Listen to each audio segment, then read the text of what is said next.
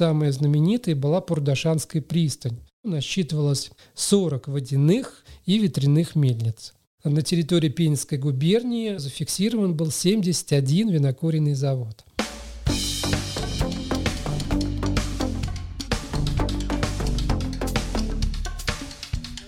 Привет!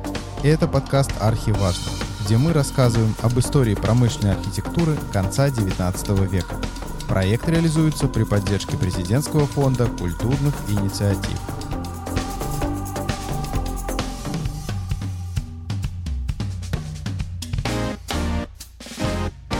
Добрый день, друзья! Мы продолжаем наш разговор с заведующим кафедрой истории России Национального исследовательского Мордовского государственного университета имени Николая Платоновича Огарева, доктором исторических наук, профессором Виктором Михайловичем Арсентьевым. Напомню, что в прошлый раз мы говорили о динамике развития промышленности и о тех условиях и факторах, благодаря которым была достигнута эта динамика. Сегодня мы поговорим в целом о структуре промышленного производства в XIX веке.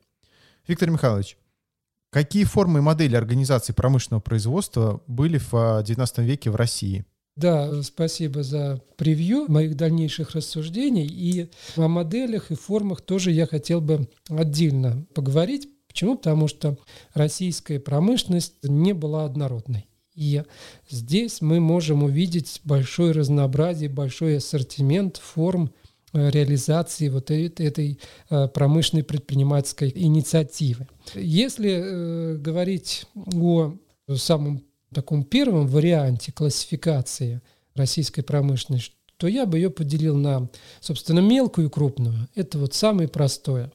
Причем, говоря о мелкой, здесь я должен обозначить большой пласт именно вот в структурном плане элементов – которые представлены, ну, прежде всего, самая многочисленная часть вот именно мелкой промышленности – это промышленное предпринимательство крестьян, это кустарное производство.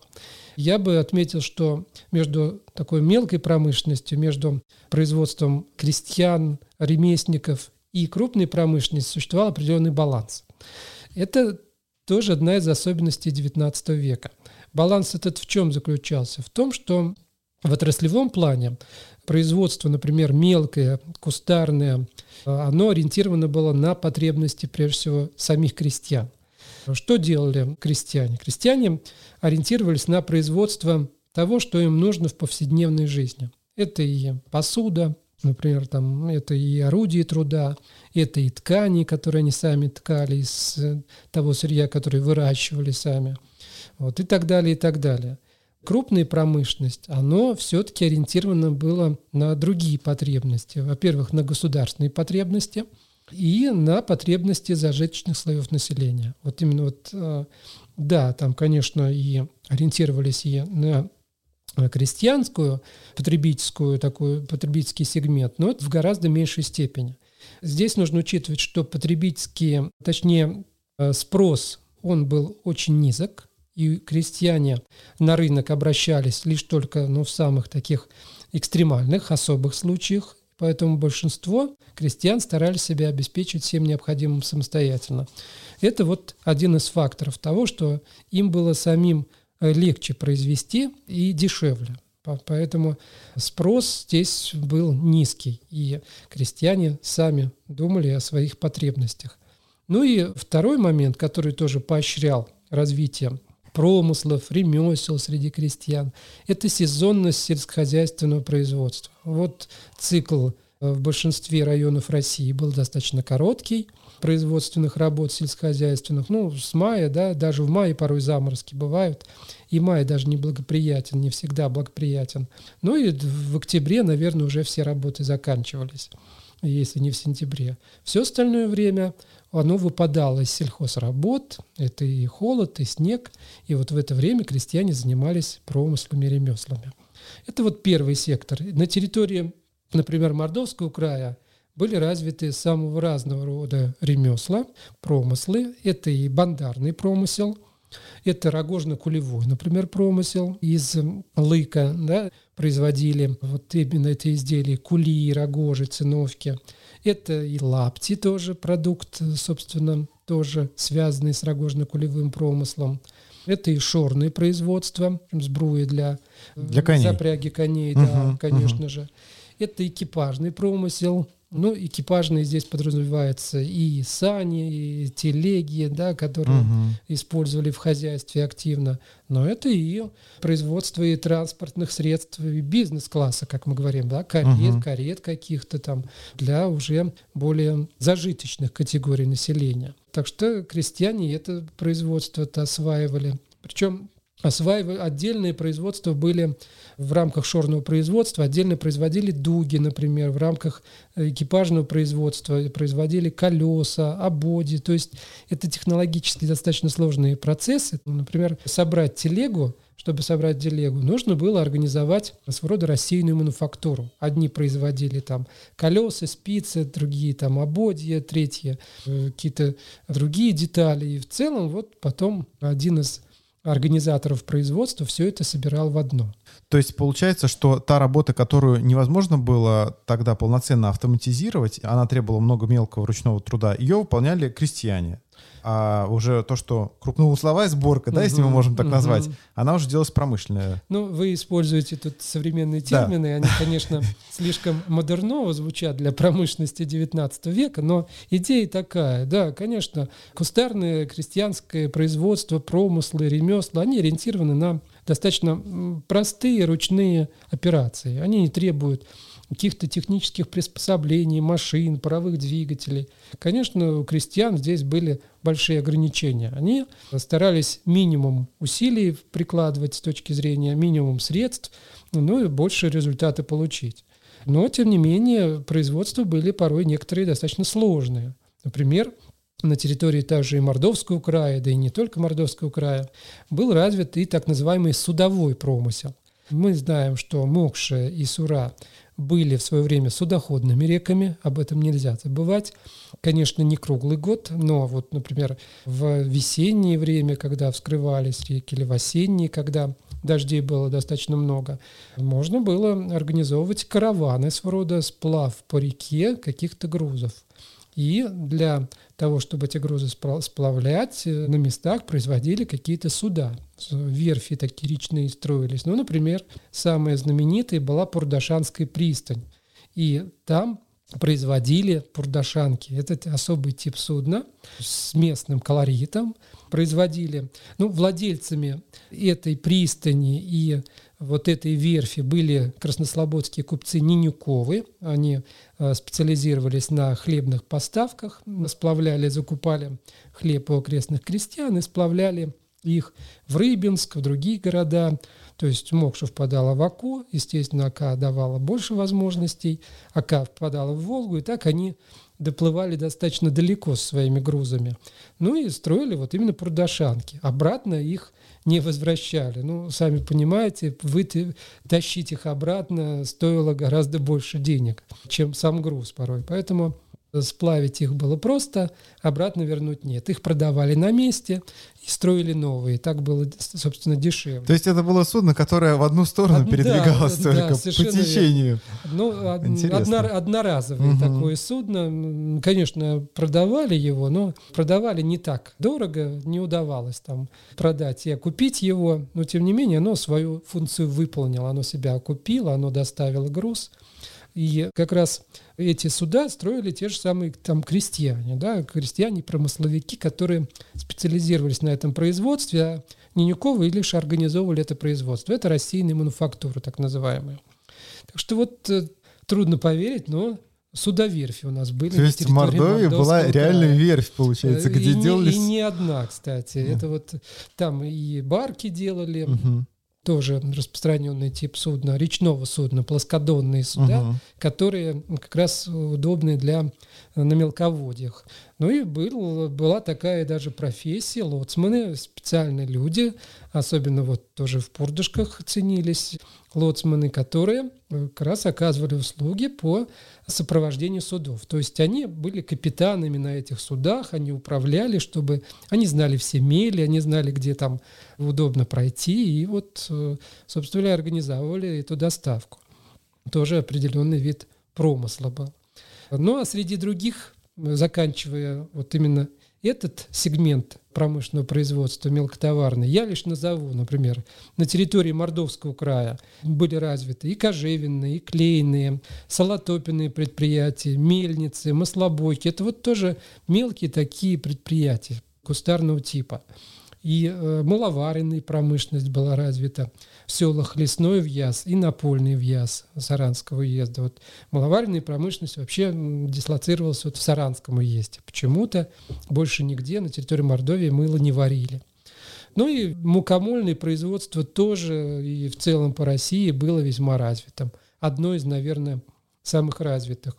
И здесь сыграло свою роль то, что, например, на территории Мордовского края и вообще Пензенской губернии и соседней губернии было развито винокуренное производство, а муку как раз закупали активно винокуренные заводы на, для своего, собственно, процесса производственного.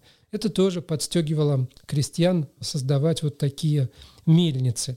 Приведу небольшой пример, который показывает, насколько развит был э, этот промысел – в 13 селах Сыресевского приказа Алаторского уезда в 1852 году насчитывалось 40 водяных и ветряных мельниц в 13 селах. То есть тут э, в каждом селе э, более чем э, две мельницы находилось. И Прилично. прекрасно, да, они уживались друг с другом. То есть места здесь хватало всем, и несмотря вот на такую конкуренцию. Это мелкая промышленность. Ну и, наверное, конечно, неполно будет эта характеристика, если мы не скажем о другом секторе крупной промышленности. Этот сектор я условно разделю тоже на несколько таких видов. Я выделил, например, модели, модели организации крупной промышленности. Во-первых, это традиционная или петровская модель, так я ее назвал – который включал в себя казенные, посессионные и вотчинные предприятия. Это тоже уже другая классификация. Что значит традиционная петровская модель? Вообще эта модель отсчет ведет с петровских реформ первой четверти XVIII века. И она связана с э, тем, что государству, я, как я уже сказал, нужно было развивать военную промышленность, нужно были товары для армии. Это и сукно, это и металл, это и э, пушки, естественно, отливать, и ружья. Это были паруса, канаты и так далее. То есть большой набор продукции, которая необходима для армии была. И вот здесь Петр I как раз инициирует создание казенных предприятий, то есть государство само финансирует строительство заводов – Дальше государство, это на первом этапе, потом государство перекладывает все-таки акцент на частный бизнес и подключает к этому уже предпринимателей. Ну, например, те же самые Демидовы получили первые свои заводы из рук Петра Первого. Да? Ну, там красивые истории, когда Петр Первый посещал один из тульских заводов, где Демидовы работали мастерами – и когда у него сломались часы английской работы, которые смог починить э, вот именно Демидов, причем не только починить, даже копию, по легенде, сделал этих часов, работающую. И Петр I, восхитившись такими способностями техническими Демидова, он даровал ему целый завод в управление. Ну и так вот из рук государства получило немало предпринимателей, заводы. И дальше уже э, Петр I привлекает частный бизнес да, вот к этому производству постепенно. Ну и плюс приписывает к этим предприятиям э, государственных крестьян для работы. Где брать рабочую силу? Как я уже говорил, вольно-наемный рынок не был развит, э, приписывали государственных крестьян.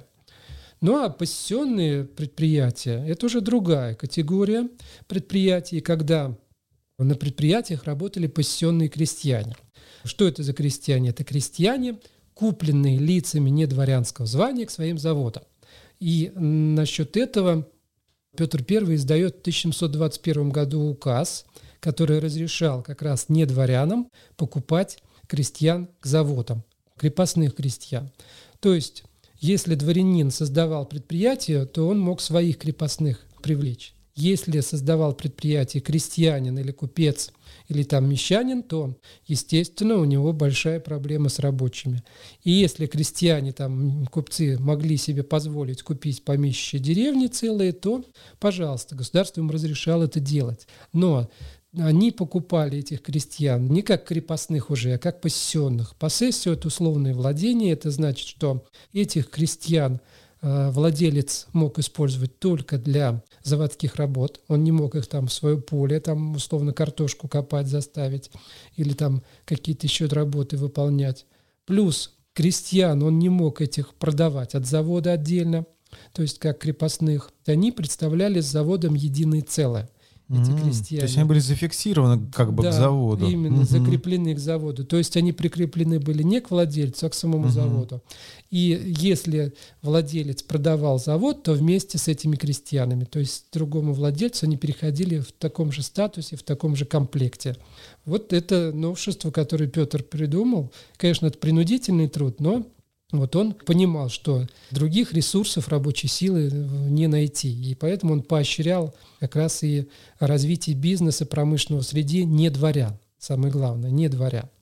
Вот это пассионные предприятия. Ну и, наконец, вотчинные предприятия. Здесь я уже пояснял, что это предприятия, созданными дворянами в своих имениях, в своих... И они использовали труд своих крестьян. Вот это все я объединил традиционной петровской моделью. Эта модель просуществовала по инерции до середины XIX века. Правда, она угасает. Уже в первой половине XIX века она угасает, постепенно идет на спад, но к концу XVIII века она все-таки дала результат, эта модель. Несмотря на то, что она на принудительном труде была основана. Ну, например, наиболее впечатляющий успех металлургии в это время наблюдается. В металлургии Россия в начале, будем говорить, к началу XIX века была мировым лидером. Она больше всех производила и больше всех экспортировала металла.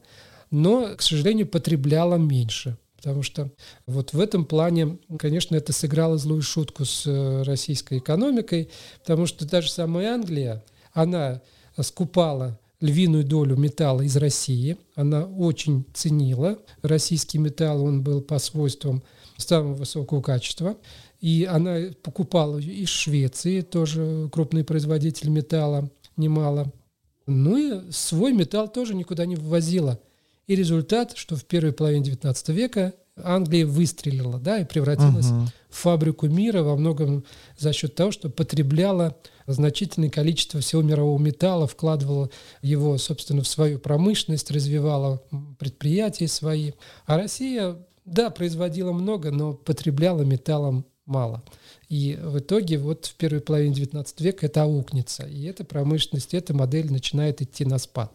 Получается, в России она больше как бы обрабатывала сырье, а Великобритания на тот момент готовый продукт выдавал из этого металла уже. Да, да, угу. совершенно верно. У нас э, сама цель была производство металла да, в металлургической отрасли. У них же металл был способом развития машиностроения того же самого, да, ну и в ряде других отраслей тоже металл становился главным материалом. Вот это вот традиционная Петровская. Ну и еще одна модель – это частно-капиталистическая модель. Она уже, эта модель не была напрямую связана с государством, то есть если вот традиционная Петровская модель, она э, все-таки базировалась на тех льготах и привилегиях, которые давало государство. И государство здесь не отпускала, как говорится, руки, да, не хватку свою. А частно-капиталистическая промышленность, она ориентировалась все-таки на частный бизнес, на инициативу частную, на частную собственность, и она функционировала как в индивидуальных формах, прежде всего купечество было здесь главной движущей силой, ну и акционерные предприятия появляются постепенно. Тоже, когда начинается аккумулирование капиталов разных лиц для того, чтобы развивать какие-то перспективные там направления. Это уже более крупный такой промышленный бизнес. Акционерные компании особенно вот во второй половине XIX века, в 60-е 70-е годы, мы знаем период учредительной горячки, когда правительство вынуждено было ввести даже ограничения на создание новых акционерных компаний, такой мораторий, да, запрет. И некоторое время новых компаний не возникало, потому что их уже было столько, что экономика где-то перегревалась от этого. То есть все стремились в бизнес на тот момент, да? Да, да совершенно верно. И причем далеко не все честные дельцы были владельцами этих компаний акционерных. И появляются уже какие-то случаи мошенничества. Не пирамиды, конечно, финансовые, но тем не менее с этими капиталами акционерными далеко не всегда поступали корректно многие. И злоупотребления здесь случались. Поэтому во второй половине XIX века частно-капиталистические предприятия, они завоевывают, естественно, доминирующие позиции, и это они уже правят балом. И традиционная петровская модель, она, по сути дела, разрушается к середине XIX века, потому что, например, пассионные предприятия в 1849 году правительство издает распоряжение о упразднении пассионных предприятий. Хотя они по инерции просуществовали пассионные предприятия до 1961 года, когда отменено было крепостное право, тем не менее, вот они упразднялись уже в 49 году, как таковые. А почему, в чем причина была? Почему ну, их решили упразднить? Э, оказывается, оказалось, что содержание пенсионных предприятий было очень обременительно для самих владельцев. С одной стороны, они имели, располагали вот этой вот гарантированной рабочей силой, но если завод начинал давать сбои, если начинались трудности в развитии завода, то здесь на этих же владельцев – налагались дополнительные обязательства. Вообще пассионные предприятия весьма любопытно функционировали и в плане организации рабочей силы. И промышленники должны были содержать рабочих независимо от результатов своей деятельности. То есть платить зарплату им, кадровым рабочим, обеспечивать содержание семьям. Да, у рабочих были земли, свои земли, которые были дополнительным источником доходов. Но земли было недостаточно, чтобы прокормить всю семью э, рабочего. И поэтому вот у них доход складывался из двух частей. Это доход своих огородов, своих небольших наделов пашенной земли. А и с другой стороны, это заработная плата от э, завода, которая и в натуральной форме выплачивалась какой-то в виде продуктов, в денежной форме, естественно. И вот когда завод испытывал трудности, когда производство, особенно металлургия, начинает давать сбой в это время, и суконные предприятия испытывали трудности, вот здесь-то на промышленников большие обязательства налагались. Он не получал прибыль, но он должен содержать рабочих. И были многочисленные жалобы как раз предпринимателей, чтобы упразднили пассионные состояния заводов. Им уже не нужны были эти рабочие, но они вынуждены их содержать. Даже восстание на этих пассионных предприятиях было. Ну, например, Авгурский завод на территории Мордовского края. В Авгурах у нас да, сказали. Да, угу. был завод там Меликовыми основанный. Там э, вот в 1858 году, насколько я помню, было восстание крестьян села Русское Маскино. Оно было приписано к этому заводу. Там было восстание, привлекали даже военных, чтобы подавить это восстание. Там были открытые столкновения. После этого в Сибирь отправили нескольких зачинщиков и, в общем-то, весьма жестко расправились с восставшими. Восстали они из-за чего? Из-за того, что вот у них не было содержания достаточного. Ну и плюс слухи о том, что их уже отпустили, якобы э, распространялись, что они уже, что владелец не имеет уже на них прав. Ну, это в сумме вот это вылилось вот в такое восстание. Так что пассионная модель, она себя уже исчерпала. Собственно, и казенные предприятия тоже власти пытаются закрывать, пытаются от них избавляться. Ну, например, на территории, например, Мордовского края существовало два завода казенных, винокуренных. Это Синдровский винокуренный завод, ну, Старый Синдрово, и Бриловский, это Ельниковский район современный, там село Бриловка. Есть. Там вот, вот в этих э, населенных пунктах было два казенных винокуренных завода, очень крупных.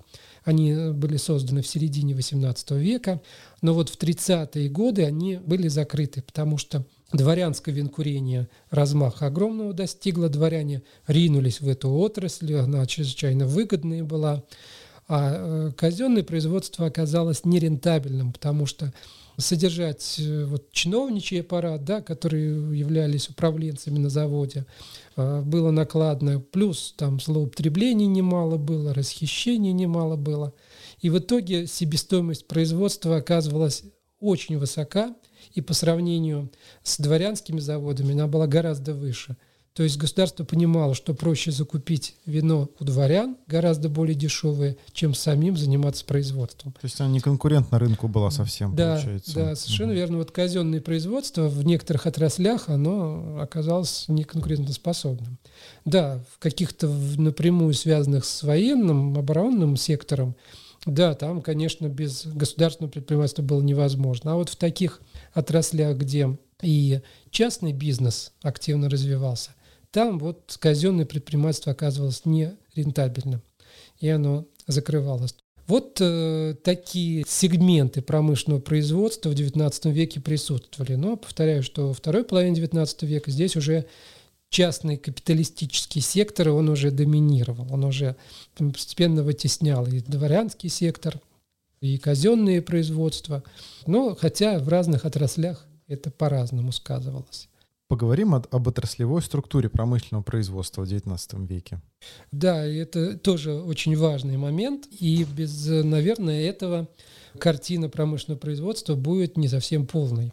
Здесь, конечно же, все зависело от региона. Россия огромная страна, и в каждом регионе были свои конкурентные преимущества. И, естественно, бизнес исходил из того, насколько, каким сырьем обеспечен тот или иной регион, как э, с рабочей силой дело обстояло, как с транспортными коммуникациями все э, дело обстояло, со сбытом, с рыночной инфраструктурой. То есть Здесь много факторов влияли на э, развитие именно отраслевой структуры. Я не буду говорить о России здесь в целом, потому что отраслевая структура России, если мы начнем ее характеризовать, мы потратим слишком много времени на это. Я, наверное, приближу этот вопрос к региону. К, uh-huh. ну, мы все должны понимать, что Мордовия применительно к XIX веку – это условные понятия. Она образовалась уже в советское время из Пензенской, Симбирской, Нижегородской и Тамбовской губерний. И если говорить об этих территориях, то э, здесь в приоритете были следующие отрасли. Во-первых, отмечу винокурение. Винокуренная промышленность, которая доминировала, особенно в Пензенской губернии, была, ну, наверное, одной из главных губерний по производству вина. Например, э, из Пензенской губернии поставки шли в Санкт-Петербург. Вино здесь было хорошего качества, и в Петербурге это отметили, заметили, и поставки, именно вот контракты таким образом заключались, чтобы вино, например, пензенское шло в Петербург, нашу столицу главную. Ну, цифру такую назову. В 1861 году на территории Пензенской губернии зафиксирован был 71 винокуренный завод. По численности это одна из ведущих губерний в России. Почему вот у нас так получилось. Предпосылки, это, да? Да, это не значит, что у нас в Пензенской губернии слишком много пили вот этого хлебного вина. Нет, конечно, здесь не это фактор, э, потому что львиная доля этого вина уходила в другие губернии, вот я уже говорил, в Петербург уходила. Здесь очень было развито хлебное производство – именно вот помещичье хлебное производство. Как показывает вот статистика, наибольшее развитие винокурения получило в помещичьих губерниях, где вот именно главными производителями вина были дворяне. С 1754 года дворяне получили монополию на производство вина. И это чрезвычайно выгодный бизнес э, как раз стимулировал рост помещичьего винокурения. Поэтому вот эта отрасль была в числе приоритетных. Ну и мукомольная промышленность, я уже говорил, тоже была развита и среди крестьян, и сами дворяне выращивали хлеб и э, сырье создавали для своего винокурения. Так что здесь винокурение было очень рентабельно.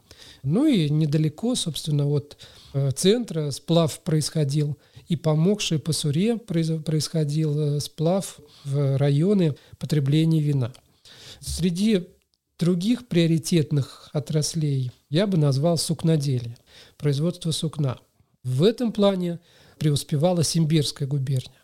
Было несколько десятков тоже суконных заводов, э, и для производства сукна использовалась как шерсть простых так называемых русских овец, которые разводились в большом количестве и самими сукноделами. И также это тоже был отдельный вид бизнеса для дворян, которые разводили стада овец для того, чтобы сбывать шерсть на, сукноде... на вот эти сукновальни. Ну и закупалась верблюжья шерсть из азиатских республик. Это тоже таким было сырьем важным. Ну, в гораздо меньшей степени, конечно, чем шерсть русских овец. Ну и, например, уже в первой половине XIX века начинается разведение мериносов, тонкорунных овец, шерсть которых шла на производство более дорогих тонких сукон. И хотя в большей степени тонкорунная шерсть закупалась, опять же, где-то вот за границей и из других губерний.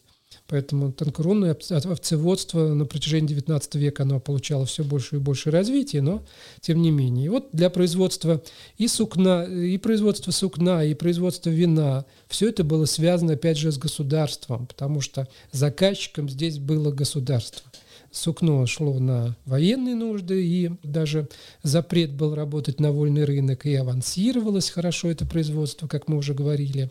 Вино, естественно, тоже закупалось государством и реализовывалось либо через откупщиков, либо через казенные кабаки казенные магазины. Они чередовались друг друга, эти вот две системы. Поэтому вот эти отрасли, наверное, самые были приоритетные э, применительно к этому времени. Но помещики в это время еще развивают свекло-сахарное производство. Оно появляется в первой половине XIX века, свекло-сахарное производство. И здесь тоже весьма хороших успехов достигли наши промышленники. Ну и здесь из э, отраслей, которые получили развитие на территории вот этих губерний, можно назвать, полотняное производство. Но оно в первой половине XIX века начинает давать все-таки развивается по нисходящей. Почему? Потому что вот, например, эпоха парусного флота заканчивается, да, как мы знаем, к середине XIX века, и спрос на паруса тоже падает. В Англии активно скупала у нас паруса, парусину. Теперь она закупает это в гораздо меньшей степени. А вот, кстати, вопрос сразу. А вот эти верфи мордовские, так называемые, когда они закрылись? То есть до какого mm-hmm. момента они существовали вообще? Ну, вот э, учитывая, что Нинюковы были владельцами э, этих э, э, судоверфей, они к середине XIX века уже тоже перестают э, играть такую роль. Да? Но, хотя вот я э, Ненюков этот э, бизнес уже практически к середине XIX века закрыли. Но это не значит, что строительство, вот, производство этих судов прекратилось. Крестьяне там продолжили производить эти суда, насколько это позволяло сбывать да, эти суда. Спрос, правда, на них был не такой уж большой, да, как после того, как Мокши и Сура начинают утрачивать роль судоходных таких рек. И во многом этот бизнес Нинюковыми был организован. И поэтому они потеряли где-то интерес к середине XIX века, и у них масштабы их деятельности, кстати, заметно расширились. Почему? Потому что в источниках уже 60-х годов я нашел любопытную информацию о Нинюковых, которые переключились уже на торговлю не с помощью вот этих фурдашанок, да, речных судов. Ну, они закупили пароходы. Mm-hmm. У них э, курсировали пароходы, которые находились в личной собственности по Волге, по Оке. Там было, по-моему, 4 или 5 пароходов, которые принадлежали Нинюковым. Вот и они теперь уже вышли за границы только Мордовского края. Они закупали и в Нижегородской губернии, и, там, и в других губерниях хлеб у крестьян, и уже торговали по всей Волге, по сути, по Волге, по Оке курсировали их сюда. Так что они уже выросли из этого бизнеса, из Пурдашанской верфи. Для них уже интересны были пароходы, а не вот эти вот речные суденышки маленькие. То есть, получается, краснослободские предприниматели так неплохо да, масштабировались да, в 19 да. веке. И, э, они и Многие переселились в Нижний Новгород, уже переселились э, жить, потому что действительно это успешные были купцы, они уже в Краснослободске оставались, какие-то представители семьи, но э, в основном их бизнес уже переключился, он приобрел всероссийский масштаб. Так что впоследствии уже они бизнес в Мордовии фактически остановили. Ну, так вот небольшие там операции совершали, они выросли из этих границ. Ну и если говорить об отраслевой структуре, завершить этот вопрос, то еще бы я назвал некоторые отрасли новые, ну, например, там крахмальное производство, да, начинается, не, не так оно сильно развито, но тем не менее оно имело место, появлялось. Вот. Э, ну и единичные предприятия существовали в некоторых других отраслях, которые не являлись определяющими для вот э, промышленной структуры края. Спасибо большое. Да. Я еще раз напомню, что сегодня у нас в гостях был заведующий кафедрой истории России Национального исследовательского Мордовского государственного университета имени Николая Платоновича Огарева, доктор исторических наук, профессор Виктор Михайлович Арсентьев. Большое спасибо всем, кто слушали нас сегодня. Да. Спасибо за внимание. Надеюсь, моя информация будет для вас полезна.